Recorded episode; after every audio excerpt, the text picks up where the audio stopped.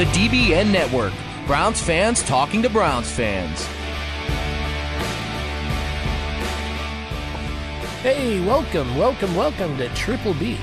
I am Scott273 along with. Robo Dog. That's right. We are back, folks, after a long and glorious hiatus, vacation, whatever you want to call it.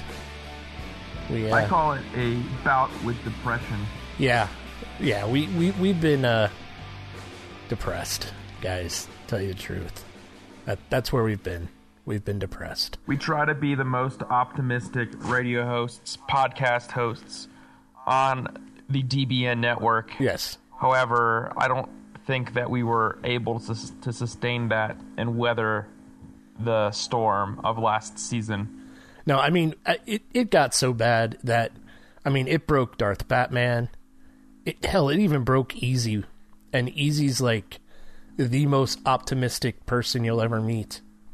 I thought that was you, Ska. Well, I am kind of. I mean, well, yeah, I have to admit I am. I mean, I I was all in on Cody Kessler. I have to be some kind of optimist, right? Boy, that was a mistake. I concur. Oh God. But but I I would have to say that last season got some of the best of us brought some of the best of us into the doldrums. And We were sucked into the factory of sadness. Yes. And Yes, we were. I'm just glad that the city of Cleveland was el- was able to celebrate the factory for what it truly is. Right. And and you know it, the the horrible part about it is that I really don't think that team was as bad as their record was. I really don't. No, no, I, I really don't think so either. I think, I mean, for those of you, I, I haven't I haven't been on on the forums as much recently as I have in the past, but when I have been on there, I think I made it fairly clear, along with pretty much the entire website, that I think that Hue Jackson really showed us what he was made of this season, and that our coaches lowered the level of our talent rather than raised our level of talent. And that's that's really the most depressing aspect of the season for me. It was it wasn't the players that we acquired. It wasn't people um, not performing to potential. It was it was watching the it was watching regression in our team in Right. many cases. Right. Yeah, and and th- there was some progress. There really was. There was you know Schobert was huge. That was great. Um, you know Ogbah coming on like he did. Um, but there was just I this think there was a lot of individual development. Yeah, there was, but there was a lot of overall. I just think there was a lot of uh, misuse of players, of schemes.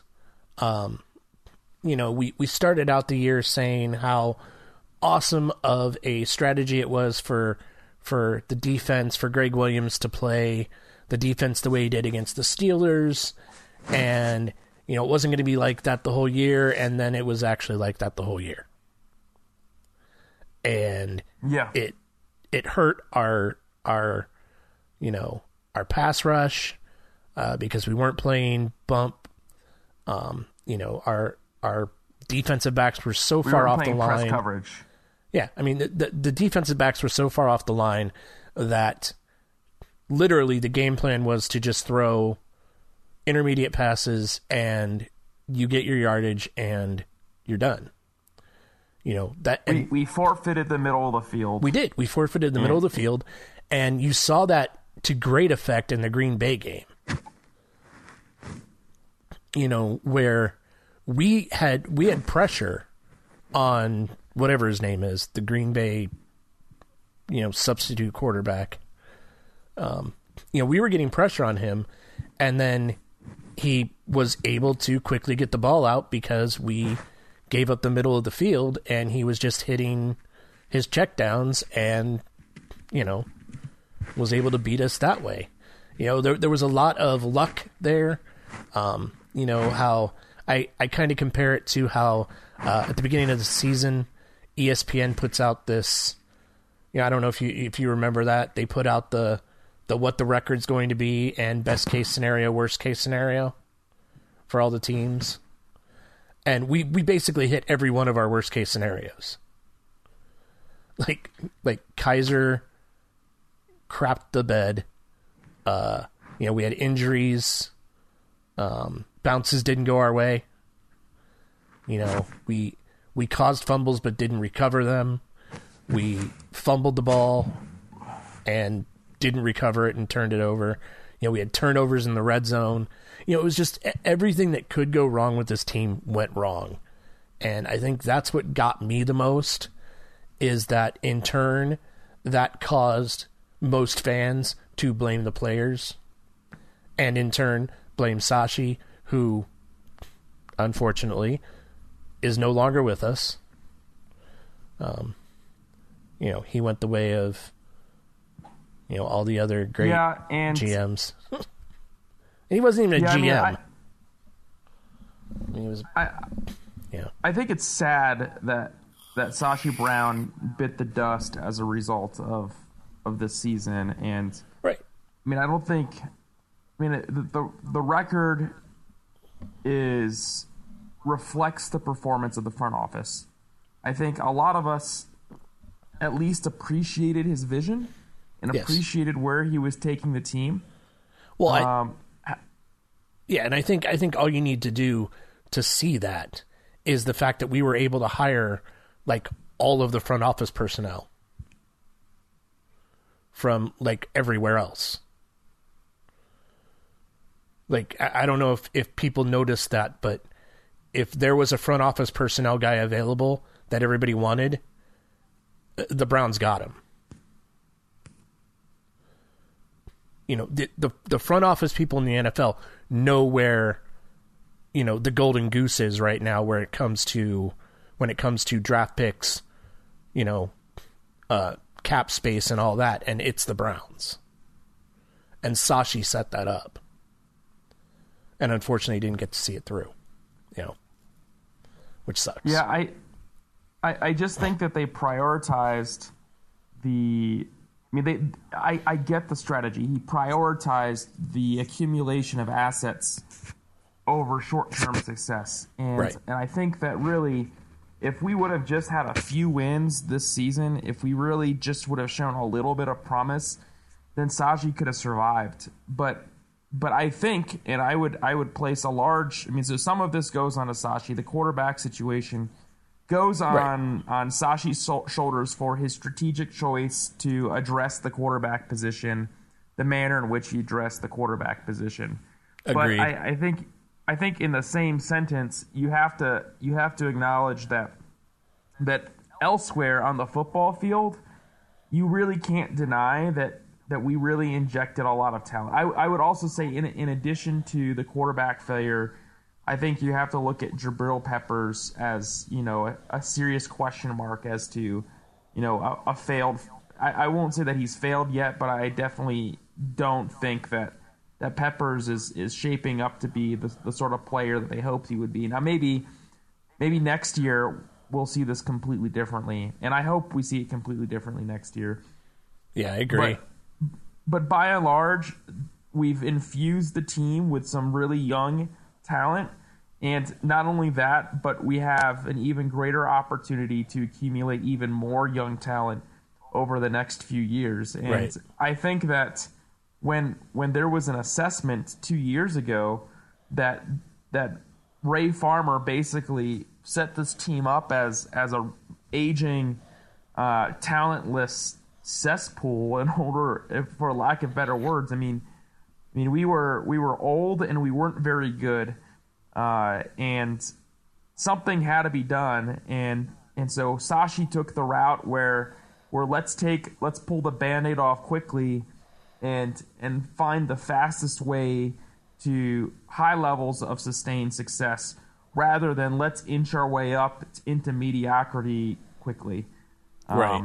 And and I think that that the Browns and and Sashi Brown in particular deserve credit for for taking the risky decision and, and moving in that direction. And I think that if he was paired with a different coaching team, then maybe we would see things differently. this season. Now that that all being said, I mean, hopefully Dorsey is everything that that people tell us he is. Hopefully Right. Dorsey is is the premier front office person building the premier front office team with Eliot Wolf and Alonzo Highsmith, who who are all at least very highly regarded in in NFL circles. And and again, I I Well, yeah, and quote unquote highly regarded with a grain of salt. well, yeah, but I mean, th- the wolf, the wolf tree. I mean, you look at his dad, and he he had a lot to do with those teams as well. You know, he helped a lot on those Green Bay teams. Um, you know, Dorsey's done well wherever he's went. Um, Highsmith is has done well, um, and I think it says a lot that they kept Barry too. Yeah, and, and everybody, and I, again, it's it's hard to tell um, what influence Jimmy is having in this in this situation. Like, I, I don't know, I don't know if Jimmy likes Barry and therefore he said keep Barry. I don't know if Well- if Barry's actually legitimately good and therefore Dorsey kept him. I mean, there's there's a lot of Well, ba- Barry's a football guy. Is the thing. Well, Bar- Barry's Barry's all sorts of. I mean, he has a football background, but he also has an Ivy League background, and I think he doesn't he have a quantitative background from Harvard. Didn't, I'm not didn't he sure. do like his his undergraduate in economics slash computer science? That Um, could be, yeah, yeah, yeah. Well, but I mean, remember Andrew they Barry's a brilliant dude. they kept DePodesta. they did, but DePodesta doesn't report to anybody but Haslam. Right. And I think that's why I think this was more of a Hue wanting a football guy to report to. I don't think Hue liked Sashi. Excuse me. I don't think Hue, Hue and Sashi were getting along at all. And I think this was purely a Hue saying, you know what? We need somebody else to come in here and work with me because I can't work with this. And, I it's- think mean, probably maybe, maybe that's what was said. well, and I think it was, and I think the straw that broke the camel's back and allowed this all to happen was the the AJ McCarron deal. You know, no no matter how you want to write, you know how that happened. Nobody even I don't think anybody really knows the story there right now. I mean, do we even know what happened still? I would love to have Sashi Brown on this podcast so that he Oh, so would I. us. Sashi, if you're out there listening, I know you are. Uh, we'd love to Sashi, have if you on you're a fan of Triple B, Right. I know you are. Sashi. bring bring a bring a, a tumbler of your favorite liqueur. Right. We would be we would love to have you on the show. We would. We would. Because, you know, I, I'm sure that there was more to it than just the paperwork didn't get in on time. You know, because we're hearing that the Bengals really didn't want to do the deal, and then we're he- hearing that Sashi didn't want it. You know, we're hearing that the email was sent by an assistant to Sashi and not Sashi, and that the Bengals didn't recognize the name, so they didn't open it. We're hearing other NFL teams say, well, both teams send in their paperwork, so that makes no sense. You know, there was just, there's so much going on there that I don't think we're ever going to know the truth. And I think it's somewhere in the middle. The bottom line is the deal didn't get done. And I think that was the last straw that allowed Hue to step forward and say, see, look what's going on. You know, I told you to get this QB and I'd be able to get some wins, and they couldn't do it.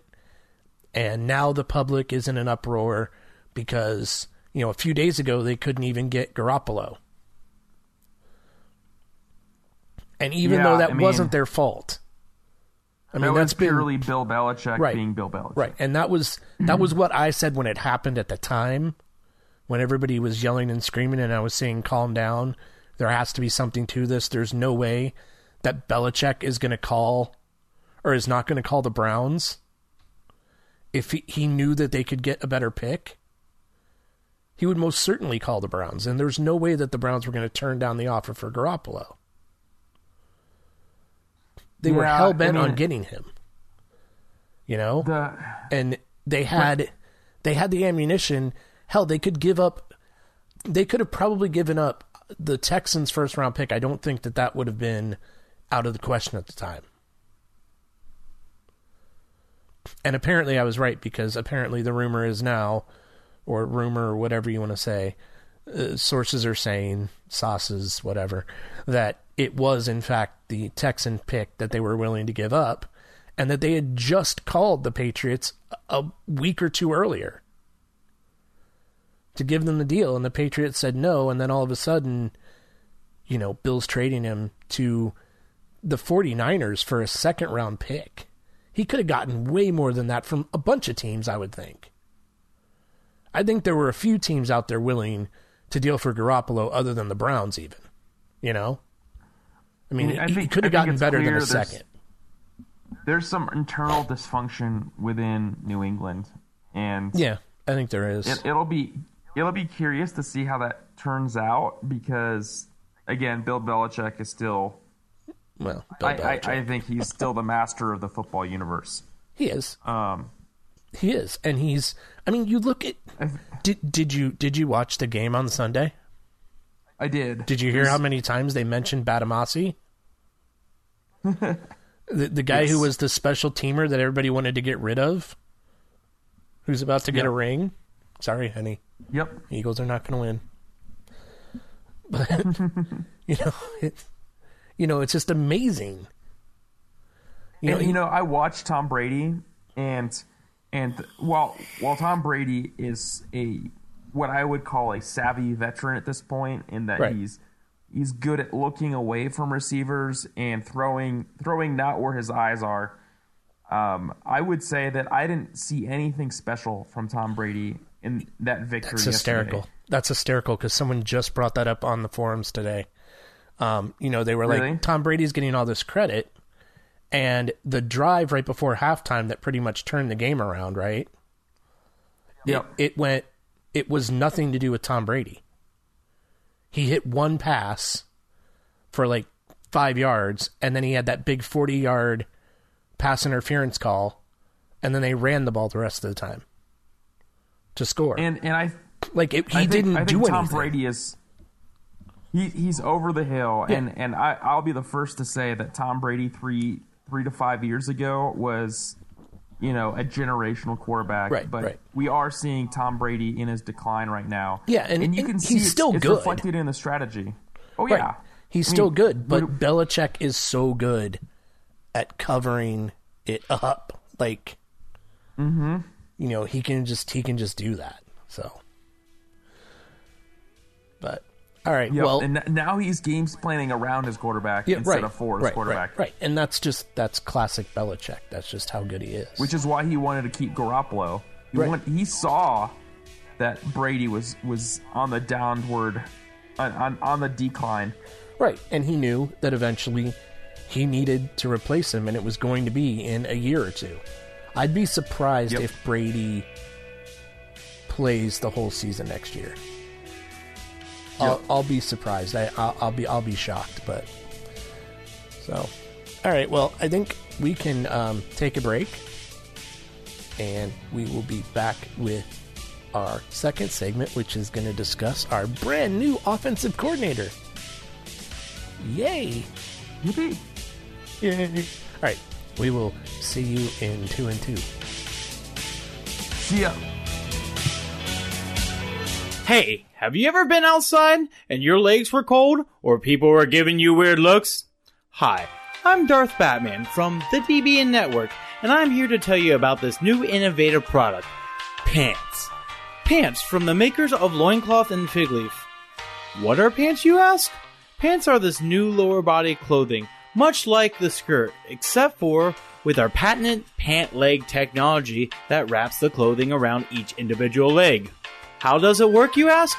Pants are very simple to operate. Just stick each leg in the pants on opposite sides and pull up. Just that easy. You may be wondering how much a wonderful product such as this would cost. $100? $200? No. With this radio only offer, you can purchase pants for a simple price of $19.99. Just call 1 800 I Need Pants. And if you call now, we will throw in a second pair of pants for free. Just pay extra shipping and handling. Again, that number is 1 800 I Need Pants. Operators are standing by.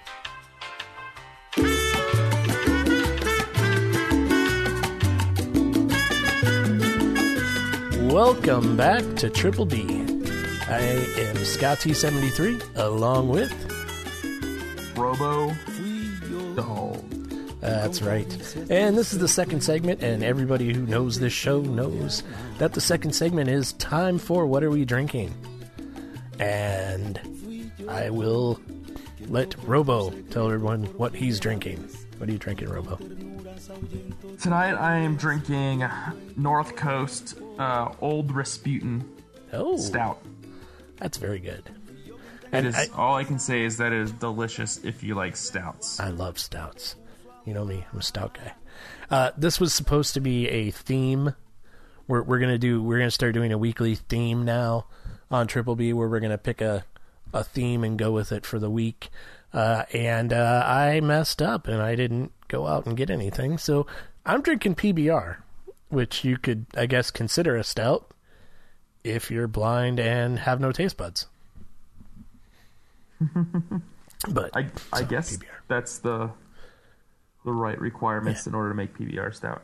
But earlier, I was drinking a gin and tonic. I was drinking a, it was a gin that we got at a uh, distillery tour we just went on. Oh, cool.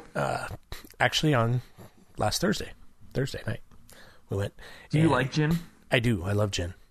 Um, and this is I'm not a, a, gin person. this is a small distillery in Scottsdale, um, and they make everything on site except for the alcohol they import. Uh, and the the distiller explained that if they chose to make They the alcohol, the gin to make gin. Well, they get uh, the it's it's basically uh, sugarcane alcohol that they get How do from. you distill something with when you don't create alcohol? well, they add the alcohol because the way he he was talking about it, it just wasn't it wasn't feasible for them to actually make the alcohol to make the vodka and gin because it's uh, it would take them too long and it would make it be wasteful. So they they buy it and then put that into their it's it's complicated, but it was really cool. This confuses me. Well, it was really cool to watch because first of all, the guy's uh he he's a chemical engineer. He actually graduated from ASU with the chemical engineering degree and uh became a distiller. That's cool. And so he was able to explain, you know, all the the chemical stuff that happens. But they they make uh they make their own flavored vodkas. Um and the the flavored vodka we got was actually a coffee. Oh, cool. Uh, he takes cold brew, unique. takes cold brew coffee and, and mixes it in with the stuff. But he, uh, they, they, they, they distill the, um, the orange peels and all that and put it through the still. And that's, that's how they, they make the vodka and all that. So it was really interesting. And then they make gin, um, and they're barrel aging, um, some whiskey right now that's set to be open on March 9th. So we're going to go down there for that. Uh, it's going to be a small batch. I think they have like four barrels right now. Uh, so uh, these are it's once used, and then they have a twice used, four times used barrel that had a lager in it, and then or no, a stout in it. So they have two barrels of that of the four time used stout barrel that they're making whiskey in, and then four of the one time, first time use barrels for the other whiskey. So they're making that. But anyway, their gin's phenomenal. Uh, it's really good. So anyway, I had that earlier. So on Awesome. to our new toy. We now have an offensive coordinator. Yay! yeah, it, I, I'm actually really happy about this hire. So am I. Um, I think it's phenomenal. I, I think that of of the the folks who became available, we definitely picked the guy with the best track record. yes. yeah. And I, I don't understand why Pittsburgh fired him, to be honest, because Uh, be- Pittsburgh's offense in the last three years has been better than it ever has been. Well, he he's he's kind of like uh, Gregg Williams.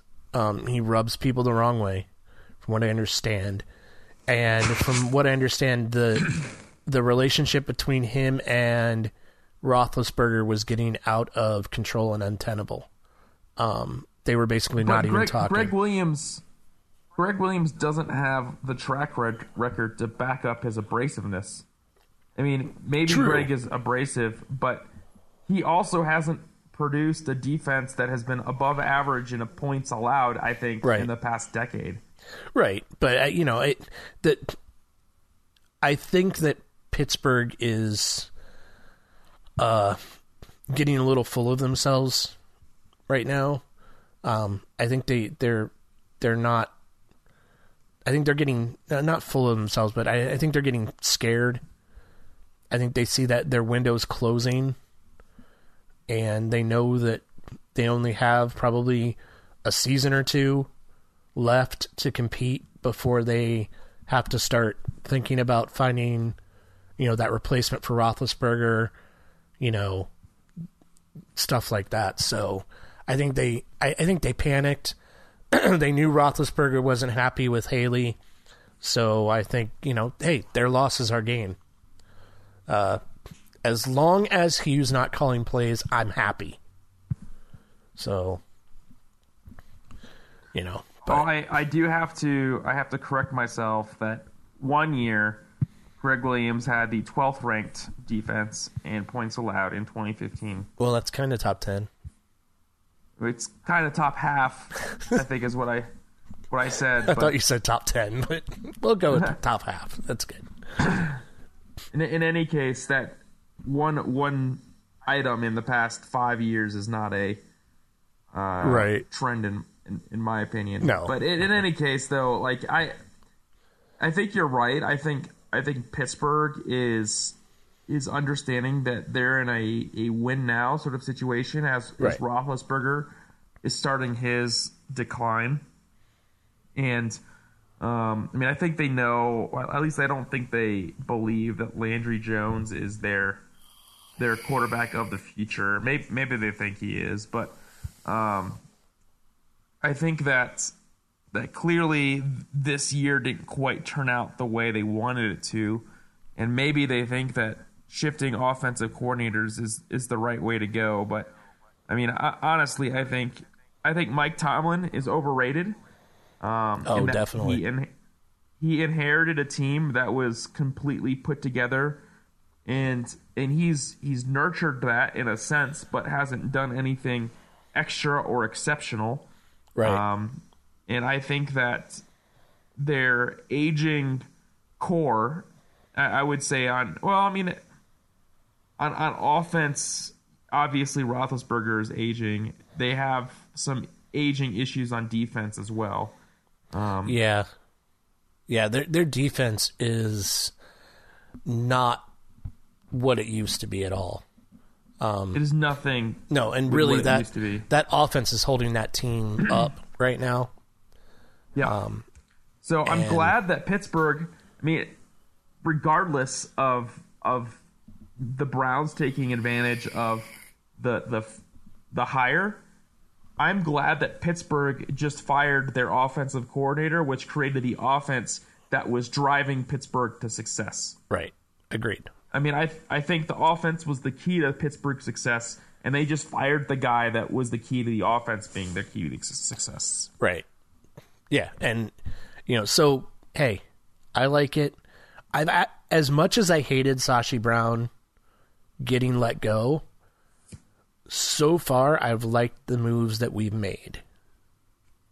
And I think that there's a lot of speculation as to how what what the driving force is behind these moves. So is was was Hue told if you want to stay with the Browns, you will do this, or Uh, yes. is or is or is Hue doing this voluntarily? Is Hue the one who picked Haley over Zampese for for Uh, see, I- coordinator or any of these other folks like like how how did the Browns come to the decision to hire Haley and how important was Hue Jackson's role in that? I I would have to think that Hue probably had some say in it. Uh, but I think Hue was told in no uncertain terms that you're hiring a offensive coordinator and he will be calling plays. Um, because I, I, I don't see Hue doing that by himself. Like I, I mean, think I'm that just- was, you know, I think that was set down, you know, because because right now, if you look at the, if you take a step back and you look at the the big picture right now, right? Hue Jackson is outnumbered in in By this who? structure by the front office. I Dorsey mean, I, came I don't in. know if there's an outnumbering though, because Well- he reports directly to Haslam, right? Well, right, but but Dorsey came in and hired the people he wanted to hire. Mm-hmm. Like if you look at who's been hired so far after Dorsey, all of those people in the front office were Dorsey's guys. They were people that But that they- had they connections to to Dorsey. Dorsey. Right. They all report to Dorsey, but that that front office is very powerful right now because they're all connected. They all they uh, all have known each other for years and years. They've worked with each other. They've been in the same places. You know, they're they're friends. They're you know colleagues. All of them kind of know each other, and Hue doesn't have anybody like that anymore. Like Sashi didn't have that. Sashi had DePodesta and maybe Berry Yep. and that was it. Hue, you know, Hue doesn't have that, and Hue doesn't have the "they're not football guys anymore" card. You know, Hue can't play that anymore. Hue can't play that. Well, you know, the front office doesn't know what they're doing because they're not football guys. They're analytics. They're numbers guys. You know, they they don't know what they're doing. You know, he doesn't have that to fall back on anymore. So I, I think there was a huge power shift. Um, so I'm not. I'm starting to doubt the whole Hue Jackson power grab story, even though it fits what happened. I'm starting to doubt that Hue actually wanted this. So, literally right before we started recording, when when your technical issues were being resolved, Right. I posted on the the article about Todd Haley being hired in response to Easy, um, you know, talking about you know whatever whatever rationale might be um, behind all of this, um, and and I believe. Um, I, I promised to make a, a comment that if Scott can get his tr- computer turned on, um, and we can start our epic comeback show. I'll talk about how I think Hue may have been kept literally just for being saying for being able to say the word consistency with a straight face to the next coach. um, and that makes sense. and and while rereading my sentence, I re- realized that I used Darth Batman level English Uh oh. um, and that I didn't mean that, and and and that I, I think I, I implied but didn't state explicitly that um, that it could be that Hue Jackson was kept as a lame duck coach in favor of the idea that that Jimmy Haslam the next time he needs to hire a coach needs to hire a he needs to hire somebody that will believe the promise that they will be kept for you know the three year minimum Right. and if if Jimmy Haslam is willing to keep, keep a coach after two years of going one and thirty one then whichever coach that comes in next is going to have to believe that they can do better than one and thirty one in their two years Right. Yeah. Yeah. That And- and that makes sense. and I think that that all of these things that we're seeing. So one, we're we're not letting Hue out of his contract, and you know maybe his contract says that you're going to report to Jimmy Haslam because they put that in the contract. Right. And maybe Jimmy said, "Cool, you're going to report to me, and and and I'm going to tell you to do whatever Dorsey says. So anything that Dorsey says, consider it from me." Right. Maybe he said that. Um, Could be. And and and two, I mean, I, I wouldn't be surprised if all of the chaff out there about Hue Jackson becoming Cincinnati's head coach was was a PR effort for Hue to to be allowed to escape from the Browns. Yeah. And as lo- as long as the Browns hold his contract and don't fire him, Hue can't go to Cincinnati. Right. And and Cincinnati, I think, was banking on that with when Marvin Lewis was like, "I'm getting out of football," and then he was like, "J.K., I'm not getting out of football now that Hue Jackson isn't fired." Yeah, Um, I, I I agree with that totally. I, I think that was Hue's plan was that he was going to he was going to leave and you know coach Cincinnati and all that and you know of course if that would have happened he would have went to Cincinnati and promptly beat us and won the Super Bowl. Yeah, and then the Lowell Browns narrative would have been perpetuated. Right. Um, and and so this is this is this could be. I, mean, I don't I don't know what's going on in the Browns office, but let's let's tug on the string. Let's assume that that Hue Jackson is is literally only being kept so that Jimmy Haslam can say the word consistency to to whichever coach that he wants next year. And Right. and that he is completely neutered in terms of personnel decisions and, and all the other things that, that go on in, in his inner circle that, that he doesn't have control over his coordinators, that he doesn't have control over things that he might have had control of before. Um, like th- this is this is just such a I mean, th- then do we interpret the last year in terms of of self sabotage, and and how does Hue Jackson make it out of this next year with credibility? Like, does he does he try to con- to start to win games, so so Well- that he looks good to the rest of the world, or does he does he sabotage the people around him because he's bitter and narcissistic? Because I think he is bitter and narcissistic. I think he is too, and I'm of the I'm of the belief, and this isn't just at least I, I don't think it is. I don't think it's rose colored glasses or wish casting. Um, I really do think that the Browns are going to be a lot better next year. Um, and I'm talking like eight and eight. Um, I think there's going to be a Those, huge those turnaround. are some rose colored glasses. No, I, I hear me out though. I think there's going to be a huge turnaround.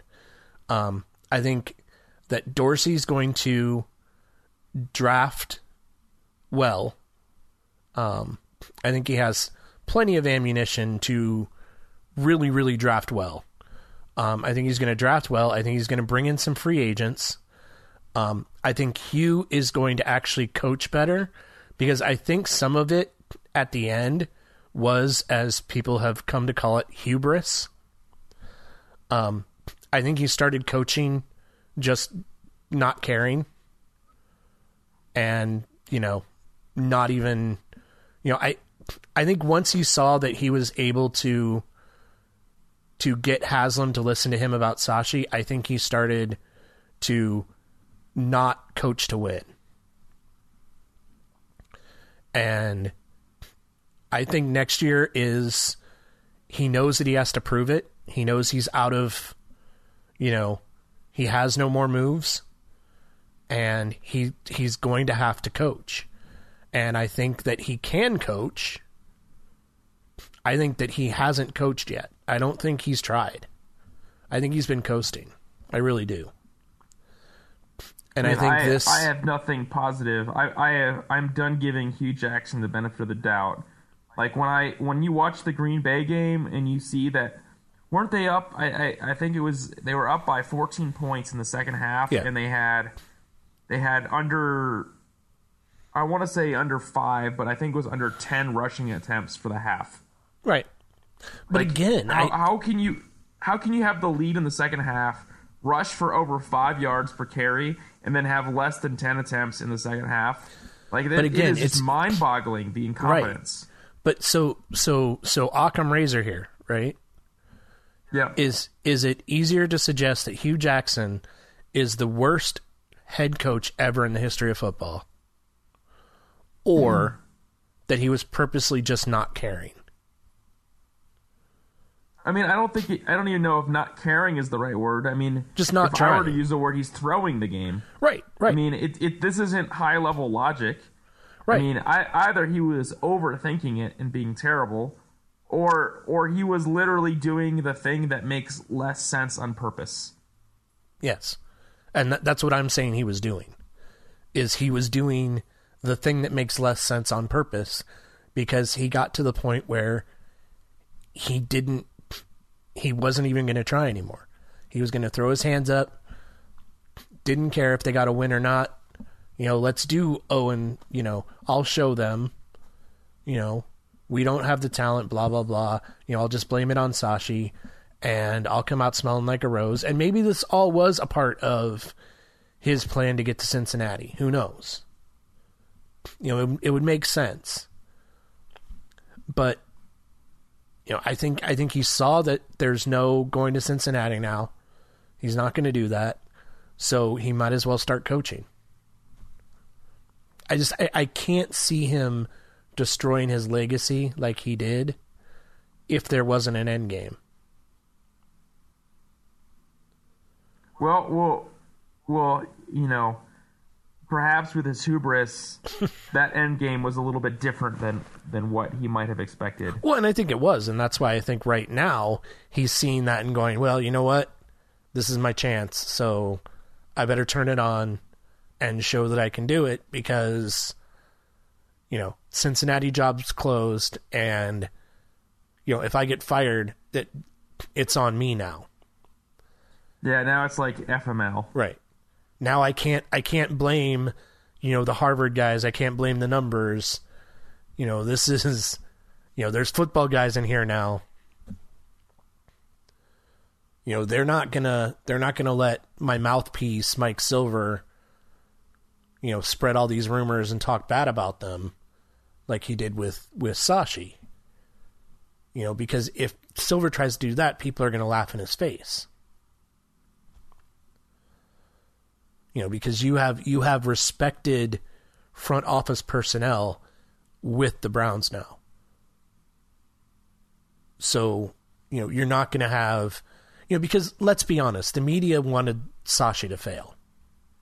The the NFL media wanted Sashi to fail from day one. Absolutely, they did because because he was a quote unquote analytics guy, Right. whatever Right. that means. So it was easy for Hue to paint him as the bad guy because the the NFL media was going to lap that up and eat it up. They're not going to do that with Dorsey. Dorsey's part of that fraternity. He's he's in. You know, he's uh he's one of the good old boys. You know, he, he, Hue's not going to be able to do that with him. So, all right. Well, I think it's time we wrap it up.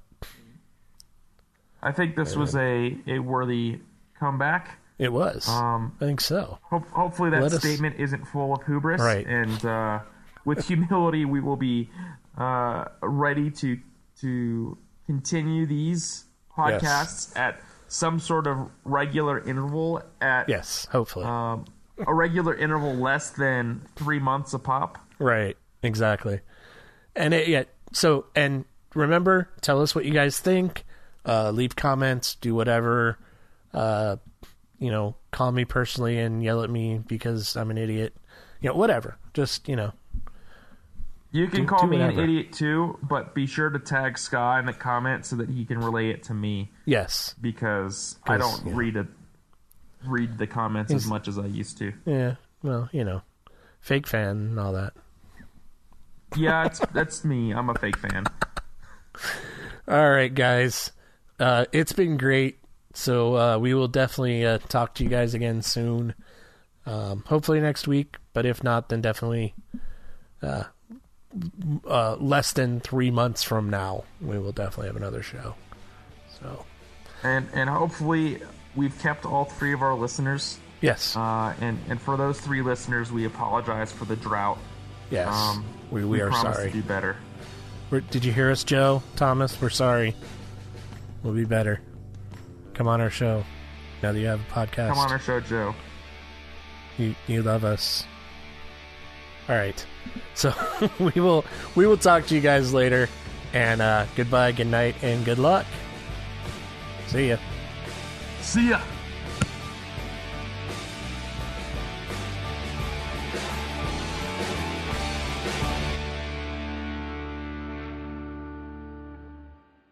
Hey everybody, it's Neil Patel, editor in chief of The Verge. I host a podcast every week called The Vergecast with my friends Paul Miller and Dieter Bohn. We've got a rotating cast of characters from our entire site, which is about technology, how it impacts culture, and how that is all a big cycle that causes us to have a wide variety of feelings that you can listen to every Friday. We've done over 300 episodes in the six years since The Verge has been around, but you only need to listen to one, the latest one, to get caught up on everything in tech news. Vergecast is on Apple Podcasts, Spotify, everywhere else you listen to podcasts. Check it out.